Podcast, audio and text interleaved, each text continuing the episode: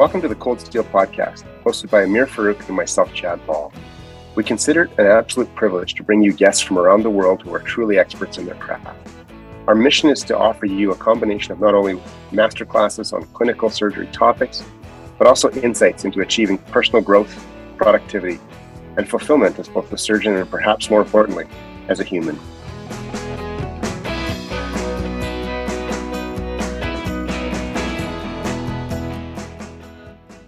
So thrilled, uh, uh, Eric, to have you on the podcast. You know, we, we followed you for a long time and, and you're well known in Canada.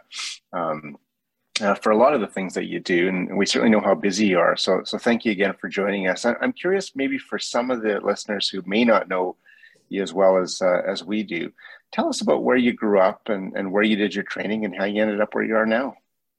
Yeah, I uh, I actually grew up. So I'm currently in Hershey, Pennsylvania, which is kind of in the south central part of uh, Pennsylvania. It's the town where uh, Hershey's chocolate comes from. If you uh, like Hershey's chocolate, that's great. If you don't like it, I apologize. It's not the world's best chocolate, I, I swear.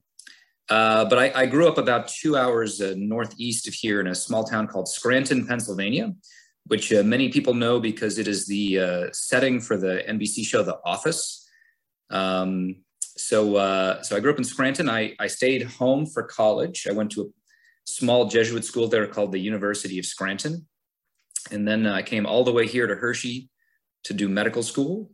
And then I stayed here for residency. Uh, I did two years of research in the middle of my residency, uh, also here in Hershey. And then I uh, made it all the way to Cleveland for my fellowship. Um, I spent some time at university hospitals with uh, Dr. Jeff Marks and uh, Jeff Ponsky. Uh, I was lucky enough, you know, I, I went there to work with those two guys. I was lucky enough to work with both Mike Rosen and Yuri Novitsky while I was there as well. And then, um, you know, the plan in leaving residency to do fellowship there was to come back here to Hershey. So I've been here as a faculty member at uh, Penn State Hershey Medical Center since uh, 2012 was when I started as faculty. Um, so uh, I'm going nowhere fast, as they as they say. That's such a, a neat trajectory, and, and we've uh, we obviously know some of your the mentors that you you named on there. They're like the who's who of laparoscopic surgery and abdominal wall reconstruction. So that's an amazing training pathway and and uh, mentors that you have. You know obviously the one of the reasons that we wanted to bring you on the show was that you have such a neat career and you've managed to blend some disciplines in a way that I think not many people have in their practice. You have this neat blend in your career of combining both uh, a, a, full surgical practice with abdominal wall reconstruction and minimally invasive surgery, as well as surgical endoscopy. How did you kind of get into this career path and, and what motivated you to go down this kind of unique uh, trajectory? Yeah, I, I, you make it sound like it was planned and I have, uh, I had, it had some, you know, I had some forethought. I, I remind everybody that I am in many ways the Cosmo Kramer of surgery. You know, I, I have fallen backwards at times into into good luck. And um, you know, I I went to Cleveland specifically to work with uh, doctors Ponsky and Marks to become a surgical endoscopist. I mean, that if you ask me in my heart of hearts, like, what am I? You know, I'm a surgical endoscopist. When I was interviewing, there was a guy there named Mike Rosen who I I had literally never heard of the guy. I didn't know who he was. I was there for Marks and Ponsky. I was there to be, you know, Ponsky's fellow.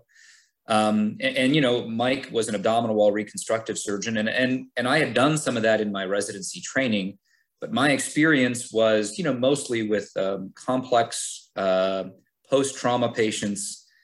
Uh, getting open external oblique releases, um, heavy use of biologic mesh, patients who were, you know, poorly optimized, lots of complications. And I, I, I actually said coming back from that interview that I would be willing to do those kind of disaster surgeries and put up with the year of wound complications and fistulas, which was again my experience with with those kinds of surgeries. If I got to spend time with Marks and Ponsky, um, you know, but when I got there, obviously uh, Mike and, and Yuri had joined in the year um, in between my interview and the time that I started. You know, they they turned hernia into a, a, science, you know, I mean, among other people, but but those two for sure were, were turning it into its own specialty at the time. And while I learned all of the cool surgical endoscopy stuff that I think a lot of people know me for, I, I also left with this understanding of like how to do a good abdominal wall reconstructive operation. And, when I came back to Penn State, there was really nobody uh, who I had trained with left who was doing those operations. And what I saw was an opportunity to build both a surgical endoscopy program, you know, and a complex hernia program. My boss at the time said, I mean, point blank, he's like, Eric, you can't be Jeff Marks and Jeff Ponsky and Mike Rosen and Yuri Novitsky all at the same time. Like it's just, it's not going to work. You need to pick one of these things and kind of focus. And I, I, he's a naysayer and he's the first person to admit that he's a naysayer. And so I just kind of ran with it. And I said, look, the practices balance out very nicely. Um, those open abdominal wall operations, they're physically very taxing. That you spend all day doing, you know, one operation.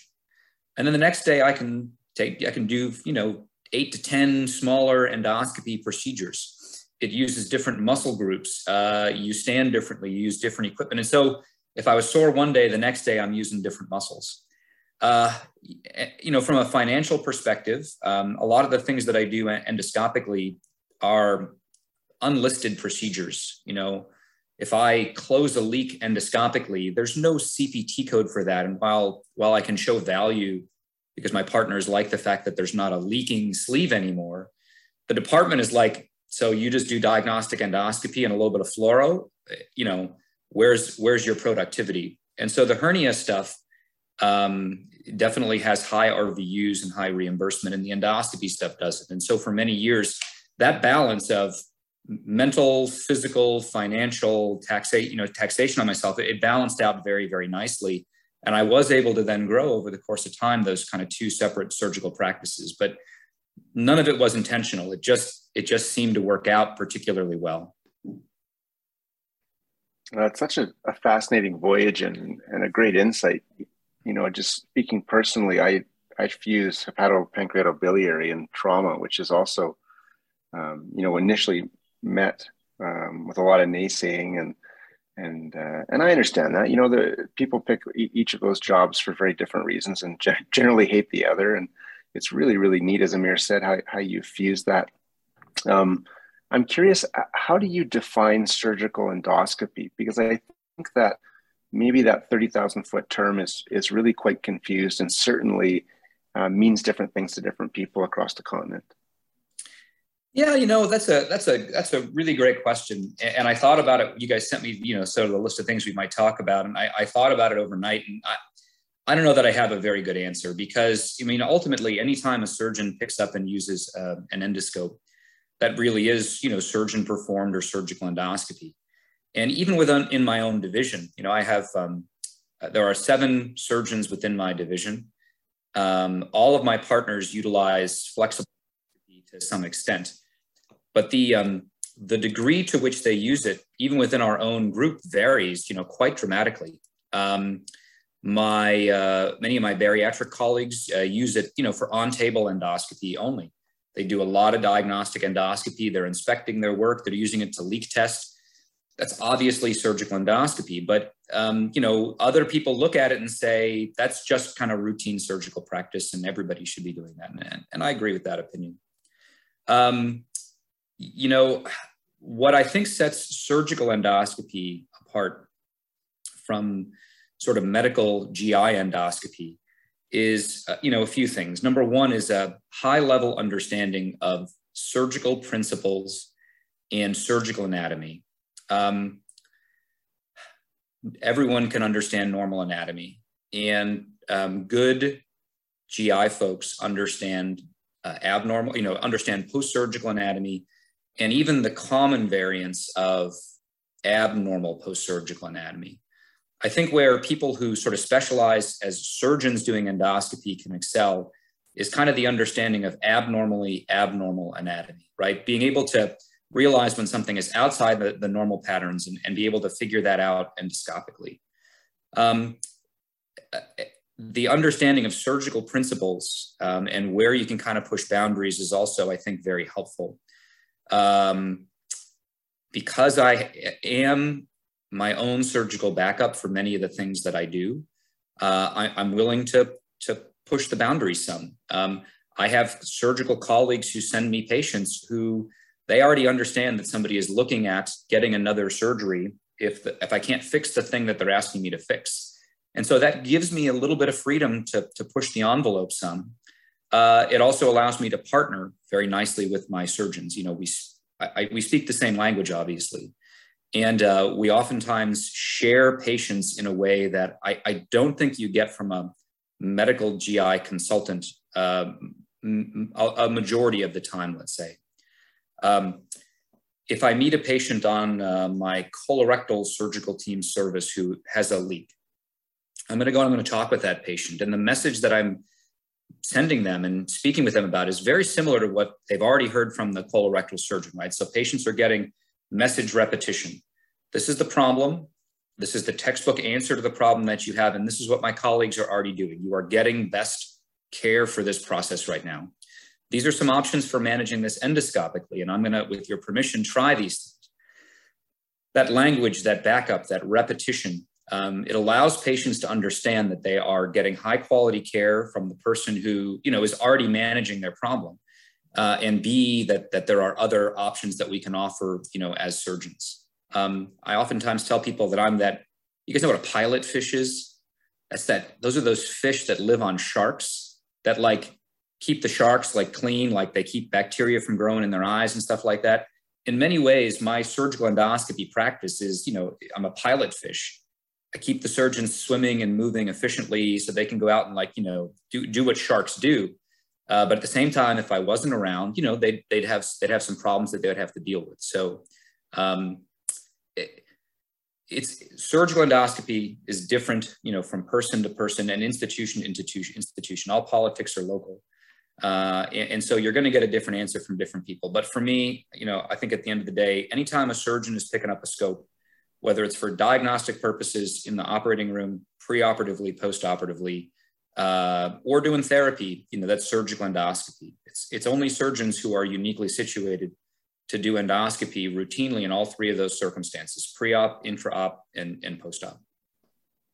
Oh, I love how you frame that. That's that's a, a, wonderful description, and it sounds like an amazing practice. I'm curious, maybe just to go a little bit deeper, what would be your top most common, say, five procedures uh, ish that, that you do in your local surgical endoscopy practice, and then what are some of the ones that maybe are a little bit more exotic?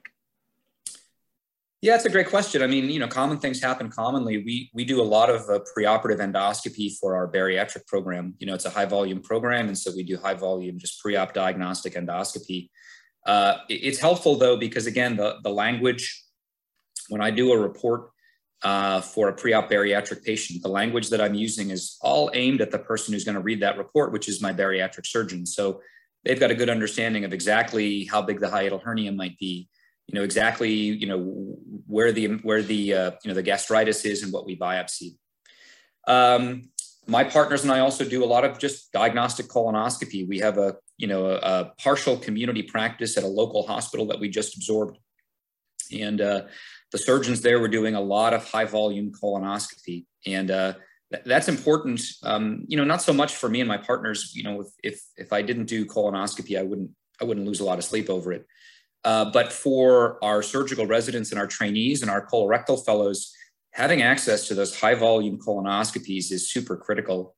Uh, for, for my fellow in particular, um, you know, who is a minimally invasive fellow, I, I can't teach you how to close a leak at an ileocolic anastomosis if you can't safely and efficiently, you know, get to the ileocolic anastomosis, right? And so we think about those diagnostic procedures um, as procedures themselves. But for me, the repetition and just doing those things over and over and over and understanding the motions blindly, you know, it's all muscle memory at some point. It is critical as we move on to, you know, more advanced procedures. Um, my next most common procedure is probably uh, endoscopic management of leaks.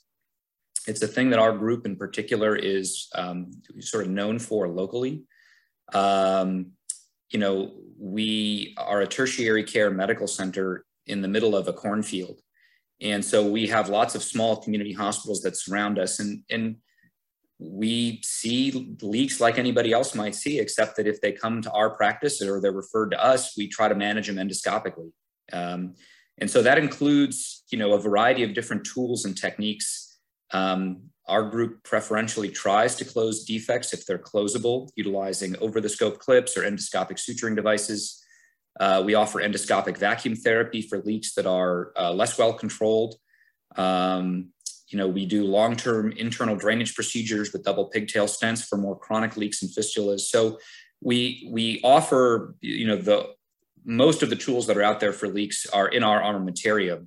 What that means is that when if you come to us with a leak, where you know it's not kind of hammer and nail sort of philosophy. You know, leak gets stent is what happens at many places if you have, for example, a leak after a bariatric operation. At our facility, leak gets diagnostic endoscopy with on-table fluoroscopy and a comparison with the preoperative cross-sectional imaging, and then kind of a timeout in the operating room for us to draw up the anatomy of what's going on. You know, where is the leak? How long has it been here? How much contamination is there outside? And then we go to our, you know, list of therapeutic options and we pull the one off the shelf that we think at the time is the right answer for the patient. Um, what also comes with that is a, you know, a plan for follow-up. You know, this is not we're going to bang a clip on it. And if it works, great. And if it doesn't, then just go back to the surgeons and get surgery. If we try to manage a leak and it, it fails, uh, or when we rescope you, there's still a leak, we're going to move on down the algorithm uh, to our next, you know, our, our next step um, in the series of steps that we can offer. So that that understanding that multimodal therapy at the first go around, planned uh, endoscopic reintervention with the second look endoscopy down the road. Um, and then sometimes, you know, we know for, you know, for endoluminal vacuum therapy, obviously that's two scopes a week for a couple weeks while you're here in the hospital. So the, that plan to do the therapy over and over and over is, uh, is I think part of, you know, le- managing leaks endoscopically. Uh, more exotic procedures that we are actually doing in a little bit greater um, volume include actually maybe something in your wheelhouse, Chad, endoscopic management of uh, gallstone disease, uh, but percutaneous management. So we, uh, about two years ago, started offering a procedure that is, I think, a little more commonly done by interventional radiologists in some places. I think the group in Toronto uh, recently put out a series of taking, you know, cholecystoscopes down drain tracks into percutaneous uh, drains in the gallbladder or the biliary tree. And uh, we've begun to offer this as a uh, more regular service for people who have uh, cholecystostomy tubes in and who have been told that they are no longer candidates for any surgical intervention. And, you know, so their options are live with a drain that gets changed for a while, uh, which most people really dislike. Uh, pull the drain and hope you don't get cholecystitis again, which is probably a bad idea. And, you know, we have some internal drainage procedures that my GI colleagues offer, like using lumen apposing metal stents to make an intentional uh, stent based fistula between the gallbladder and the duodenum. And, uh, you know, I mean, I, I like the duodenum a lot and I really don't like putting holes in it.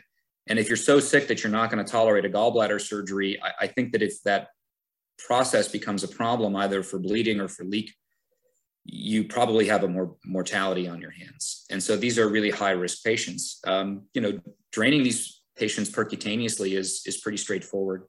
My interventional folks do it with a little bit of sedation on people who are fully anticoagulated. I mean, they're, they're, they're pretty amazing at getting drains in these folks. If they can get a drain in an upsize it, then we can easily take a small cholecystoscope down the drain track and spend an hour under sedation, um, in some circumstances under no anesthesia whatsoever. I've had an entire conversation with a guy about the restaurant scene in Cleveland, comparing the 70s to the 2000s uh, while removing gallstones from the gallbladder. As, as sort of niche as that procedure sounds, once word gets out that you're willing to do this, uh, people find their way to your uh, to your office. One of one of my former lab residents sent me a picture. He was in uh, an outpatient clinic with our emergency surgeons, the guy came in for a gallbladder surgery with a drain in place, but he uh, had a little note that said, percut- so we call that procedure PEBBLE, I guess I should say, percutaneous endoscopic biliary lithectomy. And so that guy had a little post-it note uh, on his on his paperwork that he brought, and it said PEBBLE, Dr. Pauli. And the resident said, how on earth could you possibly know about this? And the guy said, uh, oh, the farmer who lives next door to me said that uh, uh, he had one and uh, that I should ask for it too. And it's just like, uh, you know, word of mouth advertising amongst the farmers locally, I guess, is uh, is going up for this procedure. Yeah, you know you've made it when uh, when the farmers are talking about you. yeah, you know, awesome. and, and it and it's it, it's funny. I mean, listen, we get people sent to us for that procedure, and we look at them and we say, you know, sir or ma'am, you're totally fine to get a gallbladder surgery, and we just we just, I mean, I'm a surgeon, so we just take out the gallbladder. But we oftentimes meet people who are extremely, extremely ill and uh, are not going to tolerate really anything else. Um, uh, you know, one of the people who comes to mind was on full dose anticoagulation and antiplatelet agents. She has a very small stent that my neurointerventionalist put somewhere deep in her circle of Willis. And they were like, she, her blood pressure cannot go down. She should not get anesthesia. And they were like, she probably shouldn't even really be NPO for that long because even the dehydration might make the stent go down. And I was like, okay. So she was also another patient who was awake uh, while we uh, while we cleared out the gallbladder. And um, these these patients are amongst my happiest patients. I mean, to learn that you don't have to live with this drain in your side for the rest of your life, and that you don't have to go in every six weeks for a drain change by IR. You know, these folks are immensely happy, and their quality of life goes up a lot. Um, my IR folks are also pretty happy as well because again, I mean, these people when you have a, a, large quantity of them coming in for drain changes, as straightforward as a drain change is, it, it, takes up time from other procedures that maybe are a little more urgent. And so it, you know, it, we can save patients time and effort and energy and also save a lot of energy on the medical system. It's probably probably worth doing more often. That's that is fantastic. And one note I'll just make is I've seen your pictures that you draw of like you talk about taking a little time out and drawing a picture of people's anatomy, and I'll, I'll post that in our show notes. It's it's really quite superb the way that you have that the whole anatomy drawn out, and then you just pick the tool that's meant for it. Uh, I mean, the one big question I have with regards to your practice and, and all the amazing things that you do is, you know, th- there is an aspect, an element of training um, that always is a question when people talk to you about your practice and and kind of you know there's discussions on between you and other folks on Twitter. Um, you know, I was thinking recently of the the discussion about lap CBD explorations, for example, so, sort of not surgical endoscopies, but along the same lines. You know, um, like how many of these procedures were you doing uh, when you were a fellow? How many of these procedures did you have to kind of figure out um, once you became a staff? And and how does that training aspect and and the you know case numbers and things like that how does that play into all this? Especially you know when we're you know you you were trained by surgical endoscopists not necessarily endoscopists or gi folks. And so you know how does that whole interplay of training and especially training with surgeons as opposed to uh, the gi folks how does that all kind of work out yeah, you know, it's a great question, and and um, I, I, was fortunate enough that I, a lot of my early flexible endoscopy training was in the lab uh, when I was a research resident with my GI colleagues uh, because we were working on, as as many folks were at the time, natural orifice surgical projects, right? And um, what what really made me fall in love with, I think, concepts within flexible endoscopy was that uh, we were in, in the lab, you know, doing um, cholecystectomies on pigs, you know, transgastrically, right? And uh, many times I was the most qualified surgeon in the room because it was me as a third year lab resident working with the GI folks who have no formal surgical training beyond medical school. And so I got to do some of the endoscopy with them. I got to watch the maneuvers, the thought process, the techniques. But at the same time, I was also on the other side, kind of doing the surgical stuff, oftentimes with a laparoscope in place. And the ability to kind of see the tip of the endoscope and at the same time see what the person is doing with their hands to make the tip do that really you know solidified i think a lot of my understanding of how endoscopes move in space right a lot of a lot of the problems of uh, laparoscopic and endoscopic surgery you know these are image guided procedures um, there are things happening uh, that are not on the field of view, right? You can see your instrument tips open and move and rotate, but how your hands are moving and what they're doing is is behind the field of view. And so people are creating um, and constantly remodeling mental roadmaps of, of how things work. Um, I, am good at doing that. I, I think primarily, uh, I tell the story. I, I, teach a lot of radiology too, and um, I, I, learned all of my anatomy uh, when I was in high school and college because I worked as an X-ray file clerk. And the guys in the file room, I'm sorry, the uh, the guys who were in the radiology group that I worked for knew that I wanted to go to medical school, and so they thought, hey, like let's teach them anatomy. And so I would hang up the films because they were actual actual films back then, and then they would show me like this is a liver, this is a this is a kidney, and this is how they relate to one another. And by the time I was ready to graduate, I, I could I could do some basic diagnostic stuff by reading films. Um, it was kind of like the organ grinder's monkey, you know. I mean, like he's not really playing music, but like sort of playing music.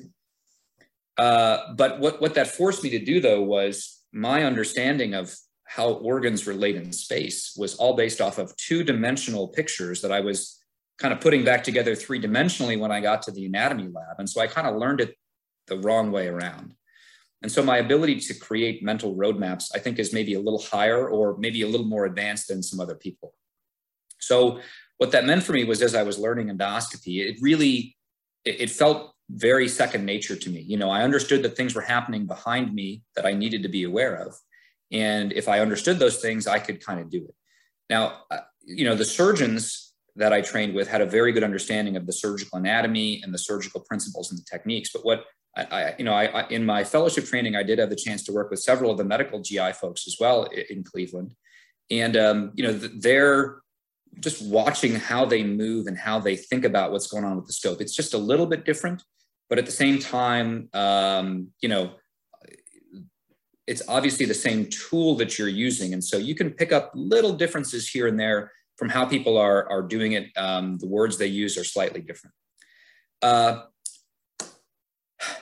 what, what I think surgeons need to get out of a training in endoscopy uh, is two things. We, there's this big debate, obviously, about volume based competency versus sort of skills based competency, right?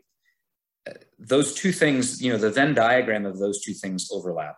Nobody is proficient after you know 25 upper scopes right but do you need 200 upper scopes to be proficient and safe you know probably not but if you're going to move on and you're going to be a you know sort of a therapeutic endoscopist you got to just bang out diagnostic scope after diagnostic scope after diagnostic scope and and i was fortunate enough that after i left the lab and had this cool understanding of of what an endoscope can do i went to our va medical center which uh, did you know a lot of smaller surgeries, but also the surgeons there ran the endoscopy unit. And I basically just told my chief resident, I have no desire to do any surgeries for the next two months while we're here. If that's cool with you, I'm going to go to the endo unit. And she was like, Yeah, I'll do the operations, and you go do the scopes. You're an idiot.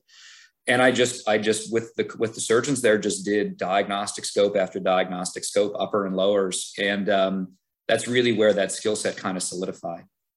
Uh, in fellowship, you know, we learned, I did a lot of therapeutic stuff. I, I'm, I'm trained in ERCP. We were doing a lot of POEMs back then.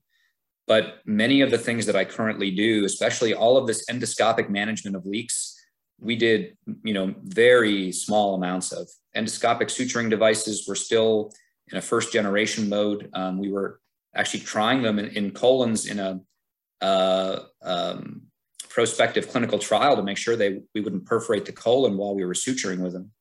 Uh, over the scope clips existed, but we didn't have them. And so, you know, a lot of the things that I do on a very regular basis have been worked out in the meantime. It'd be no different than if I told you that, you know, we had a new way to, to you know, do a laparoscopic colon surgery, right? Instead of medial to lateral, lateral to medial, I'm going to teach you the, the, the bottoms up technique, okay? It's just a it's if you understand laparoscopic surgery and you understand the colon you can put those things together and kind of kind of build it up i'm in my career as an endoscopist i'm going to learn something new the next week and the next week and the next week because we have new tools and new new devices available for things on a regular basis so that's the other part that i really do love is that this is a there's going to be a lifelong, you know, learning process of new things. I, I'm personally looking forward to flexible endoscopic robots, which is really, you know, the next thing that's going to kind of hit the market here. You know, endoscopy is hard because of all of those mental modeling things that you have to do. Uh, you know, your eyes and your hands are connected. Instruments only work, you know, in and out of the plane of the field of view. So the ability of a device to go in and triangulate with eyes above the hands, hands that can articulate and roticulate with some ability to appose tissue and work 90 degrees to the field of view is going to revolutionize how we do a lot of the surgeries that we think of as uh, surgeries. You know, if we can save the organ but remove the cancer, I think people are going to like that concept. And, uh, you know, it's going to be surgical endoscopists who are uniquely situated to do it. You know, we do the surgeries now. We already do robotics, uh, many of us and we you know have access to flexible gastroscopes. You know we just kind of need the the robot to help us uh, with that minimal access uh, portion of the procedure. I think that sounds fantastic. Um, you know the the last sort of question on this sort of topic is you know you, you're definitely a surgeon's best friend. I could totally see how you know your your colleagues in the surgery world would just absolutely love having you because you, you know you're saving someone potentially a laparotomy, for example, uh, you know, with an uh, enterocutaneous fistula uh, and a big surgery, you could potentially take, save them that huge operation with all the associated morbidity. Um, but how do your GI colleagues feel, uh, you know, about you sort of operating within their space? I know certainly, um, and uh, I like your phrase, all politics are local. Certainly, I, have noticed here in Canada, there is a lot of trepidation uh, from sometimes from our GI colleagues about even training surgical residents, right? Like, you know, we spend our, our rotations um, training with our uh, GI colleagues to learn how to do scopes. And, uh, you know, most of our, the GI uh, folks are happy to train us and love to train us and love having surgical residents around. But sometimes they're like, well, we don't want to train um, general surgery residents.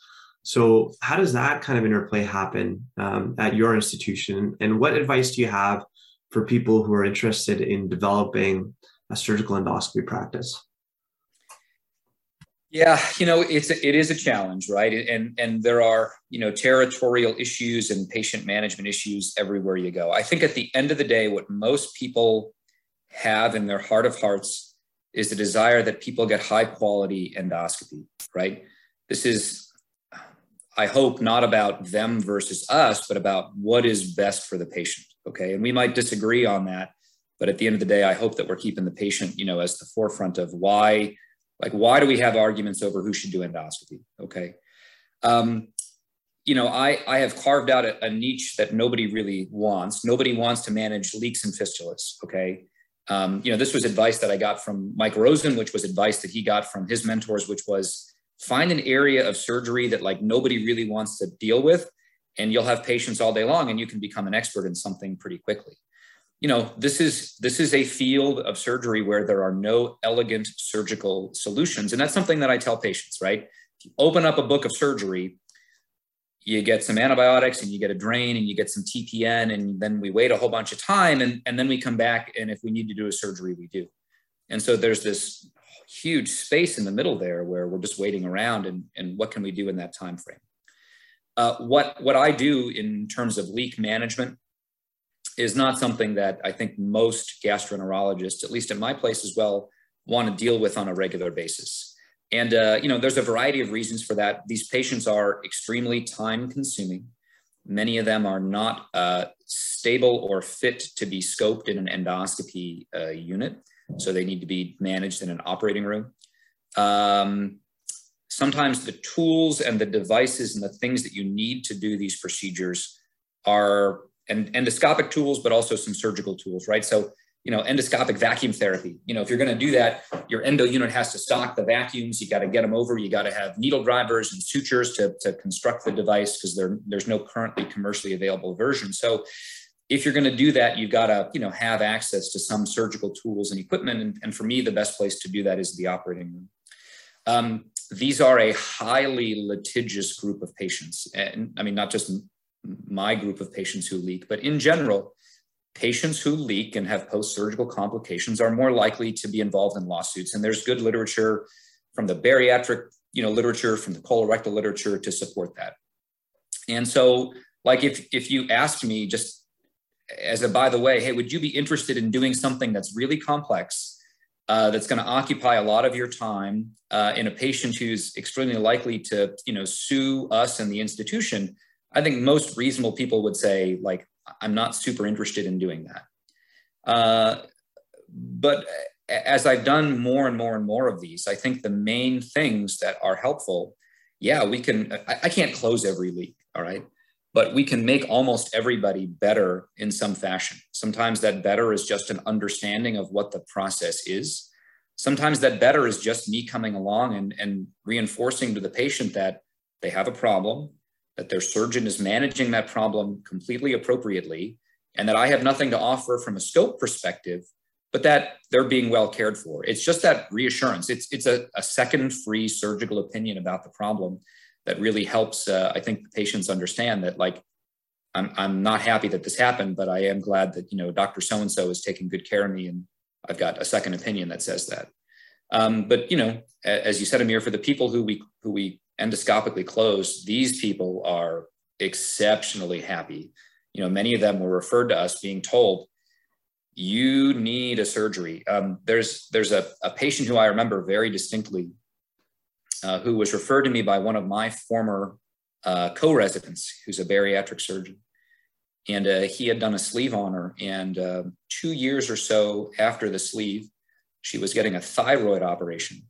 And uh, after her thyroid surgery, she started having these really weird fevers and wasn't feeling well. And they were trying to figure out, like, how is this endocrine related at all?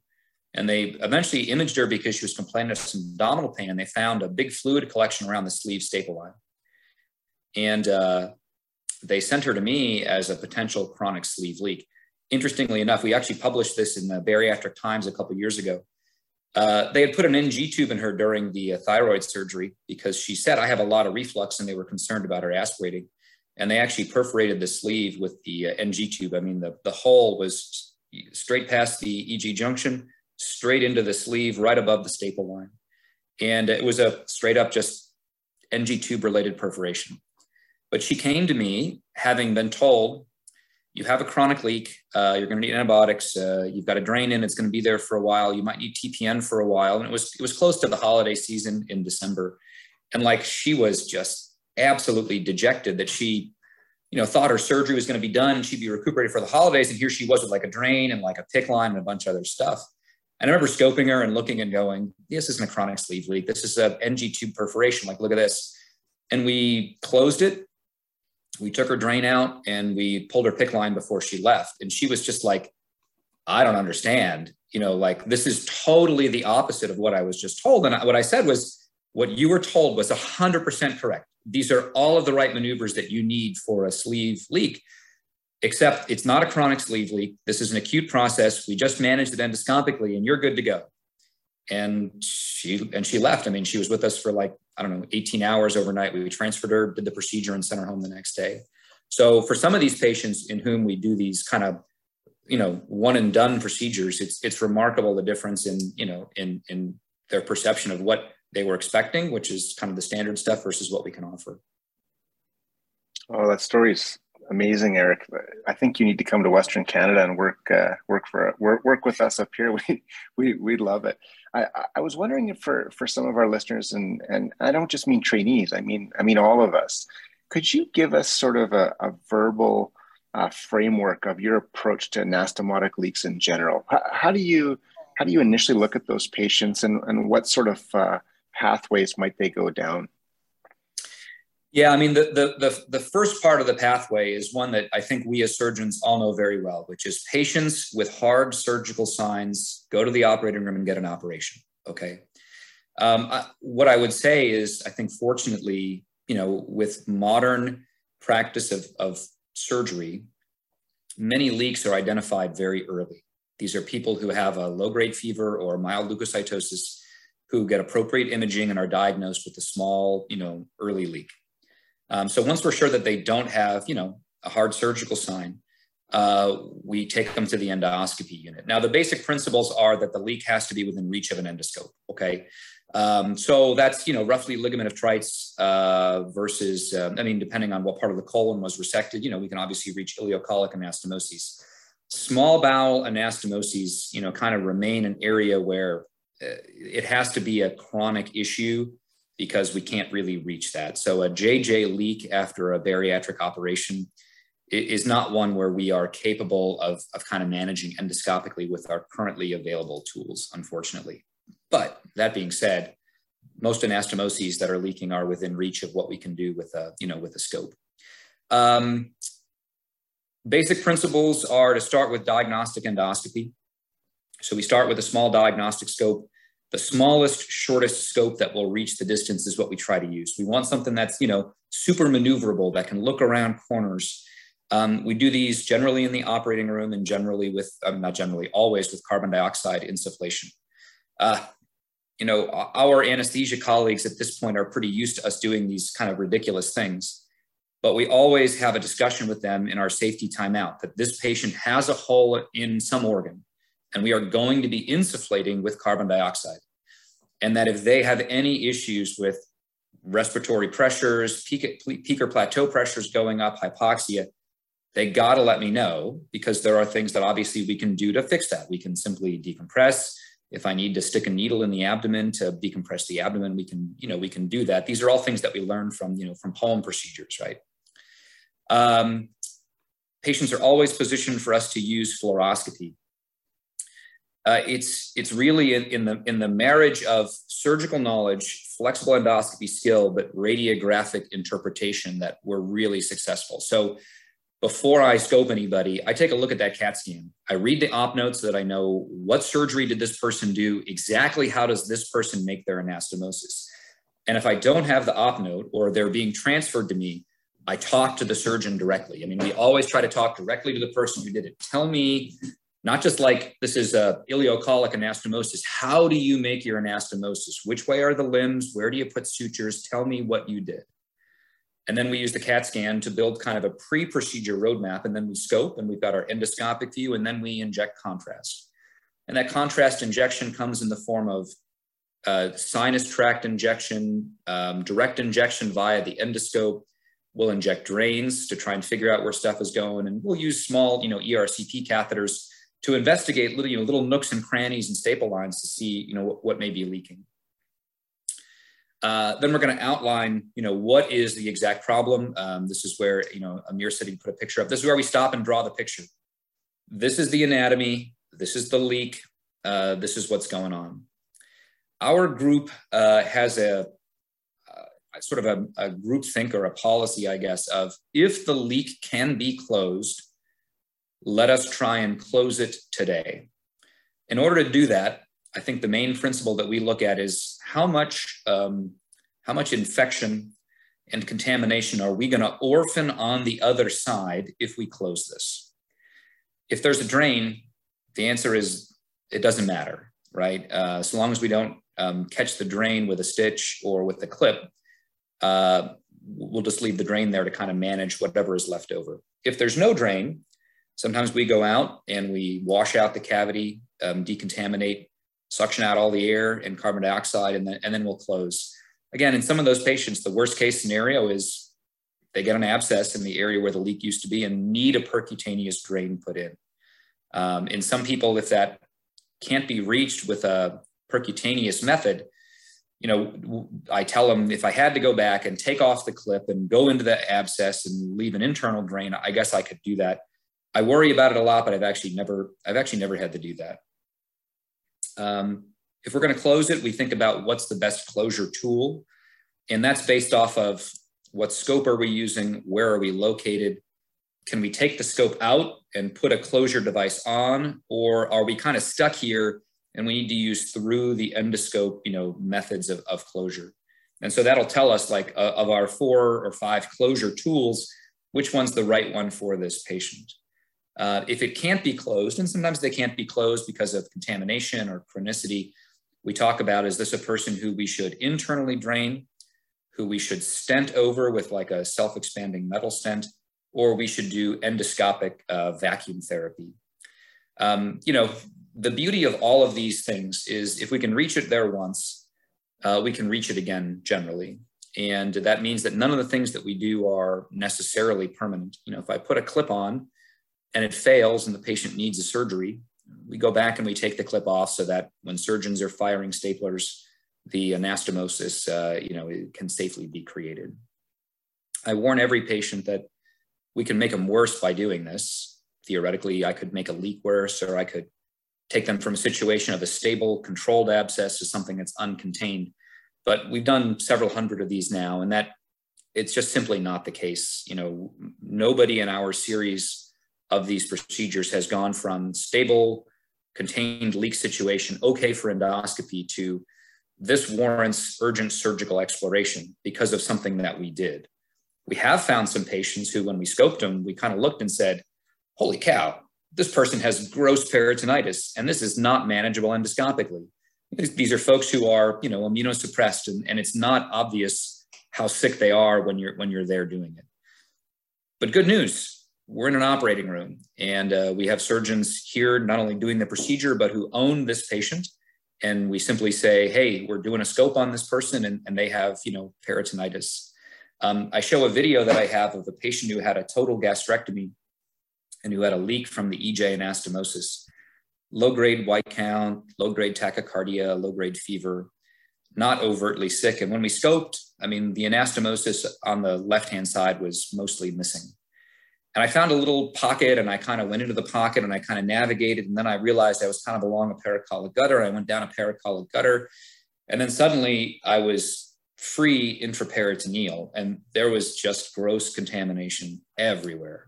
And uh, I called up the surgeon team who owned that patient. I said, guys, like, listen, I, am sorry, but like, I can't fix this. I want you to come and take a look. And they said, yeah, all right, so let's get some stuff. And they were calling for tools to do a laparotomy. And I said, we don't need to do a laparotomy.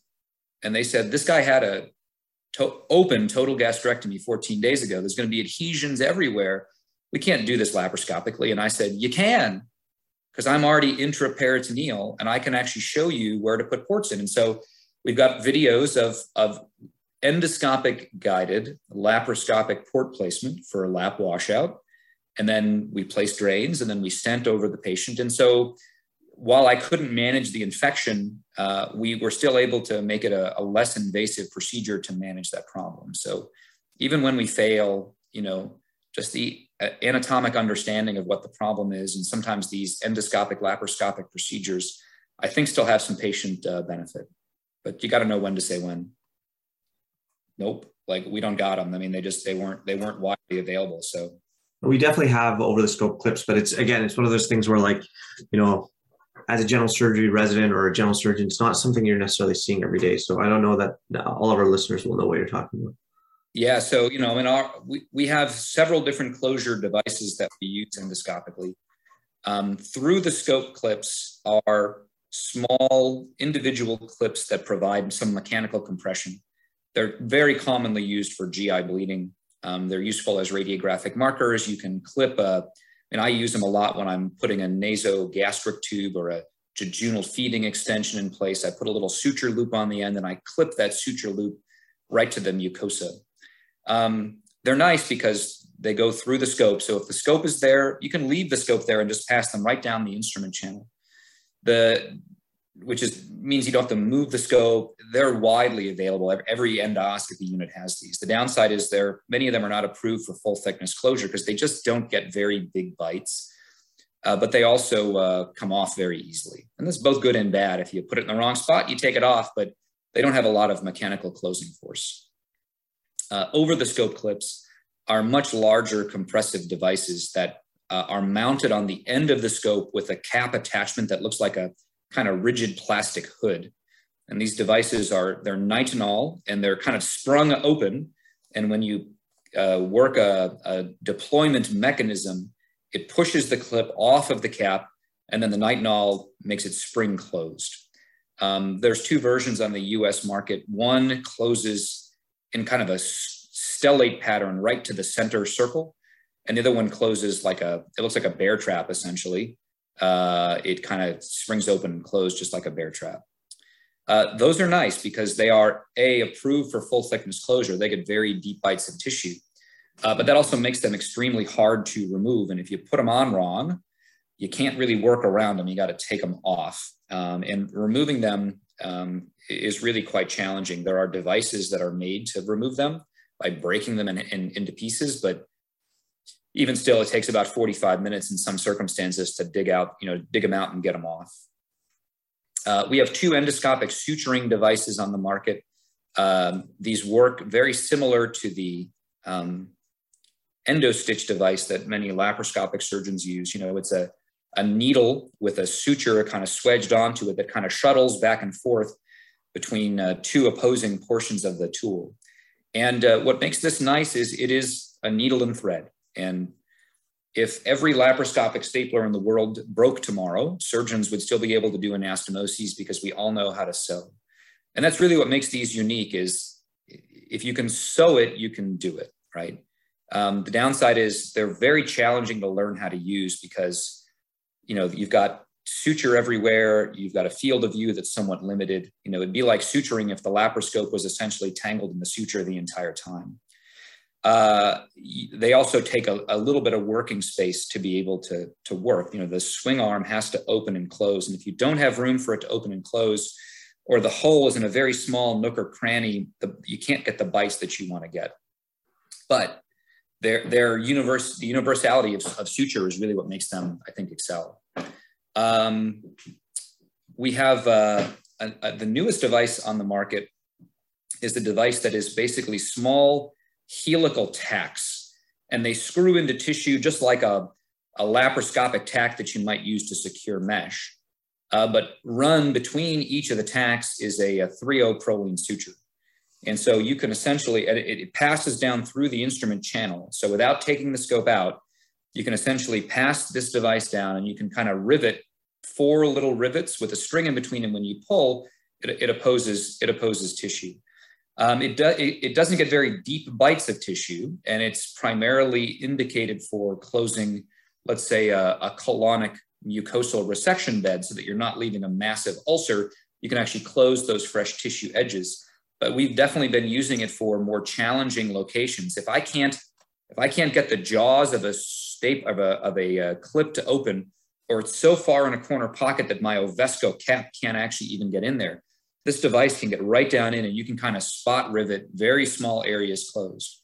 So we're, we're kind of learning where that fits in our, uh, in our armamentarium. So those are kind of the, the workhorses of our actual uh, closure uh, tool set.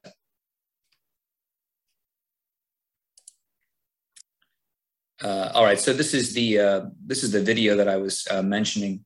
So, you know, when we're talking about managing leaks, I said you have to be comfortable kind of getting out into the leak cavity. And so the video that's playing, the blue is the actual sleeve lumen and the yellow there is the leak cavity. So this is us taking a, an ultra slim 4.9 millimeter scope out into the leak cavity. And we're doing, you know, some drain management. You know, we want to put the drain right next to the leak before we close it.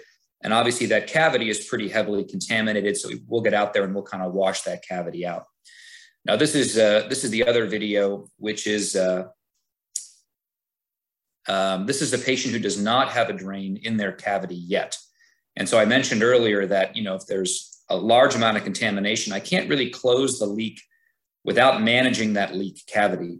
So just like interventional radiology would place a percutaneous drain in with some guidance, this is what we do here. We've got endoscopic and we've got fluoroscopic guidance. So that's kind of a the endoscopic view of a percutaneous drain being placed into a cavity. And this is a, you know, let's call it a medium size, pretty well contained cavity. Uh, obviously, some cavities are uncontained. So this is that patient I said who has gross peritonitis, uh, you know, day 14 from a, a total gastrectomy, EJ anastomotic leak. I cannot fix this endoscopically, but this is the patient who my partner said, well, we'll just, you know, kind of open up the midline again and we'll do a laparotomy. And I said, look, just just get a trocar in. And if you get a trocar in and take a look with the scope and you can't find any place else to put ports, then fine. But there's a laparoscopic port going in. Somewhere I've got this entire video. You know, you can see the endoscope from the laparoscopic side and the laparoscope from the endoscopic side. And it's, you know, uh, it's kind of fun to see those views. But you know, we placed three or four trocars. This patient got washed out, got some drains put in, and he's actually like four years out now from his uh, cancer surgery, and he's uh, doing well. So, you know, did not have to get another operation for the leak, just needed that washed out, you know, uh, which was done successfully. And just for our listeners who might be who might have missed that, there's literally a video of Dr. Pauli with the scope and all this small bowel that you could see in the video just sitting there in front of you. So uh, clearly you, have been able to push the boundaries a little bit because I think my heart would have stopped. I would have needed some metoprolol for my anesthetist anesthetic machine. The last thing that we wanted to chat with you, and it's been just such a wonderful conversation with you today, Dr. Pauli. So thank you so much for joining us. The last thing I just wanted to t- touch on briefly was um, fistula management. So obviously I'm a colorectal fellow, so got to bring this in somehow. Um, you showed some great examples again, and again, if you wanted to pull up those videos, that'd be great. Uh, of you managing colovesicular fistulas again with the same some of the same techniques. Can you talk to us a little bit about that? Yeah, absolutely. So, um, you know, colovesicular and colovaginal fistulas obviously um, uh, are a challenging problem. Many of these folks uh, are older; they're they may be ill. Uh, a lot of them have um, already had a surgical intervention, right? You know, you you caught the vaginal cuff in your staple line, and uh, you know you got a brand new surgery there, and the person's got a got a problem. Uh, so we, you know, again, if we can reach it with the scope, then we certainly uh, will try and manage it endoscopically. All right, so this is a patient who has a colovaginal fistula. And this is actually a flexible gastroscope that we've placed in the vagina. Okay. And the reason we go in the vagina is this is a patient who's had a hysterectomy. There should really be no outflow to the vagina, I guess inflow. And uh, there's a hole. And so we can place a wire through that defect.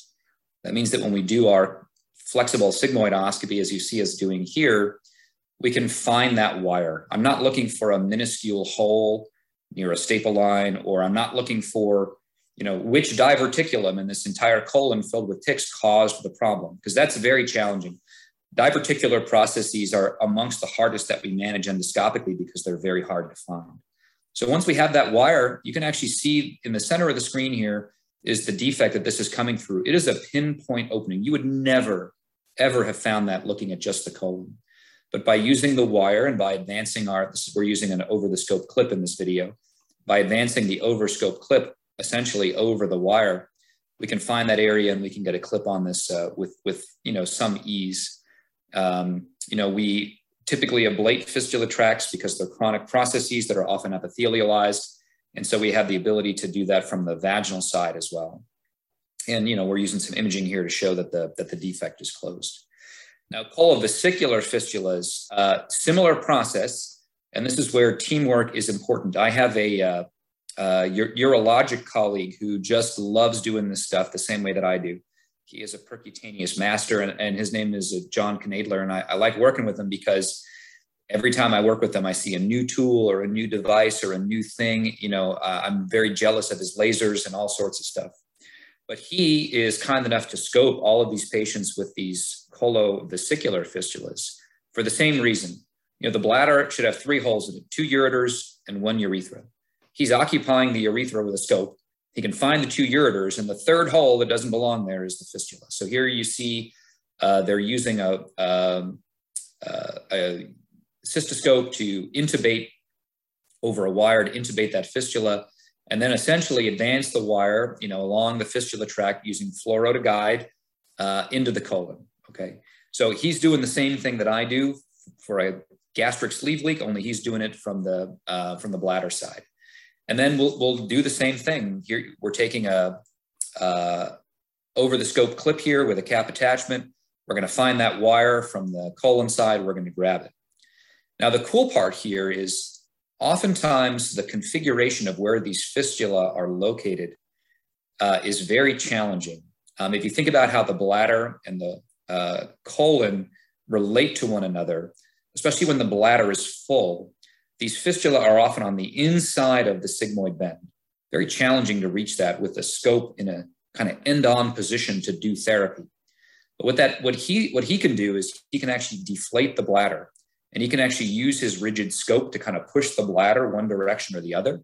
and I can use that guide wire to kind of pull the colon one direction or another. And the, between the two of us, utilizing tools that are inside these organs, we can actually manipulate and make the angle of approach for closure a little more reasonable. In the inset, you can see there's the clip on the inside curve of the sigmoid colon right on top of the bladder there. And he's uh, now going to use a uh, neodymium laser and he's going to laser ablate the fistula tract. Again, this is stuff that's in their wheelhouse. They use those lasers to carve through the prostate and break up stones, and he, he wields it like a like a Jedi. So uh, it's always good to have somebody who can you know work a scope. We do a lot of dual scope procedures. Um, if we have somebody with a gastrocolic fistula, for example, from a PEG gastrostomy complication, oftentimes we need a scope in the colon and a scope in the uh, GI tract at the same time. Um, you know, the fact that I don't do flexible cystoscopy in my practice is sort of limiting, except I've got a great colleague who is interested in doing these procedures. And so we play very nicely in the sandbox. He and I have one, I think, coming up, gosh, maybe next week. Um, we've got a guy with a, uh, anastomotic fistula to the bladder.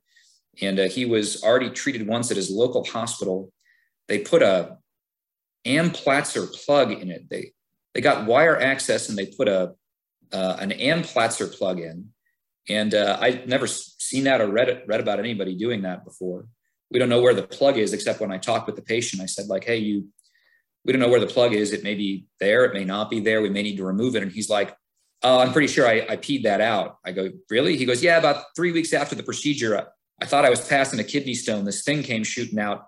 I told them about it. They said, yeah, maybe it was, maybe it wasn't. So I think he actually urinated out his, his, his fistula plug. Wow, that's a that's a wild story. You, you know, Dr. Pauli, we can't thank you enough for for spending the time with our our audience, uh, both faculty and, and trainees alike. You've no doubt expanded our horizons and given us some really great things to, to talk about. And you know, I think we could chat for hours. You know, even moving beyond the the medical side of things and talking about the culture of innovation and and development and the economics of it. And and maybe down the road we can invite you back to explore some of those those areas. Would be great to have you. Be happy to. If you guys want to talk about cheese let me know. That's my uh, fourth. Well you know exactly. We, we were going to close with that. And and one of the questions we ask uh, we try and ask all of our guests really is if you look back in your in your career um, and sort of think about coming up as a trainee what sort of advice would you would you have given to yourself at the time with the insight you have now and and I, I was hoping you would you would comment on your love of cheese somewhere in there. well, I, am not sure how that specifically relates. I guess the main thing that I would uh, tell you know younger me is to realize that like you know the plans that you have are probably not the way it's going to turn out. You know, I was originally going to be a um, family practice doctor, and then I was going to be a private practice uh, vascular surgeon, uh, and then I was going to be a flexible endoscopist uh, but then I wound up learning, you know, hernia surgery from some people. And so a lot of folks know me as a hernia surgeon. So, you know, I just, you know, kind of, I just kind of go where the road, you know, has taken me. Um, uh, I think the other piece of advice that I always tell folks, at least in terms of research, is, uh, you know, if there's a project that you can do and there's nothing else going on, you know, probably do it. I, uh, I wrote this paper when I was a fourth year resident and uh, it sometimes winds up on Twitter. It's this thing with like liver anatomy, like the little liver fist thing, and uh, you know, it's just yes. how, to do segmental liver anatomy. So like, I, I learned that from my surg onc guys, and I was like, uh, this is amazing, and other people should know this. I can't find this anywhere. It's not in a book. It's not in a reference. And they said, well, it's just a thing that we teach each other. So they said, why don't you write it up? So we wrote it up. Uh, about two years later, I got a, uh, an invite to write a paper from a guy uh, who uh, is an anatomist. And he said, Hey, I'm an editor at the Journal of Anatomy, and I read this paper. I think it's really clever. Would you be willing to write a paper on, on liver anatomy? And I said, I mean, I was a first year attending at the time, and I had a lab resident named Ryan Juza, who is now a, a flexible endoscopist and hernia surgeon in Wisconsin at University of Wisconsin. I said, Ryan, look, I'm just starting as faculty. You're in the lab. Uh, I don't have I don't have any projects for you right now. Like we're just getting going. Do you want to do this? Like I think it's kind of stupid, and, and you and I are not liver people, but like he's asking, it's an invited paper, like, let's just do it. And he was like, yeah, sure, let's just do it. He did an awesome job. It's a really great paper. It reviews uh, liver anatomy from like, you know, cells all the way up to macroscopic, including that little liver fist thing. And he handed it in and we added it to our CV and we kind of moved on with life. Well, that same guy, the anatomist who invited us to do it, has moved on in life and he um, is now one of the section editors at Gray's Anatomy. And about I don't know, six years after we wrote that paper, he came back to me and he said, Hey, you may not remember me, but I asked you to write this liver paper. And uh, I'm now uh, at Gray's Anatomy. And I looked you up uh, because I remember you wrote this thing and I thought it was really good. And I see that you're a hernia surgeon. Would you be willing to write the uh, abdominal wall chapter for Gray's Anatomy? Of course I would. I mean, obviously that's a yes. But like that opportunity came from something that amused me that I was interested in, followed by something that was maybe not so amusing, but I felt was at least something academic for us to do while we were getting our lab up and running into something I think, you know, that like my mom is actually really proud that like my son wrote a Gray's Anatomy chapter, right? So uh, opportunities sometimes come disguised as, you know, work. Uh, I'm not saying say yes to everything. You obviously have to have a pocket full of no's here and there for things you definitely don't want to do, but don't just say no because something you know isn't exactly how you want it to be. So be open to new opportunities.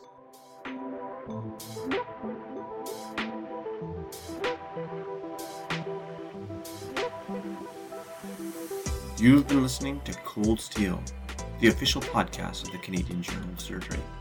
If you like what you've heard, please leave us a review on iTunes. We love to hear your thoughts, comments, and feedback. So send us an email podcast.cjs at gmail.com or tweet at us at again.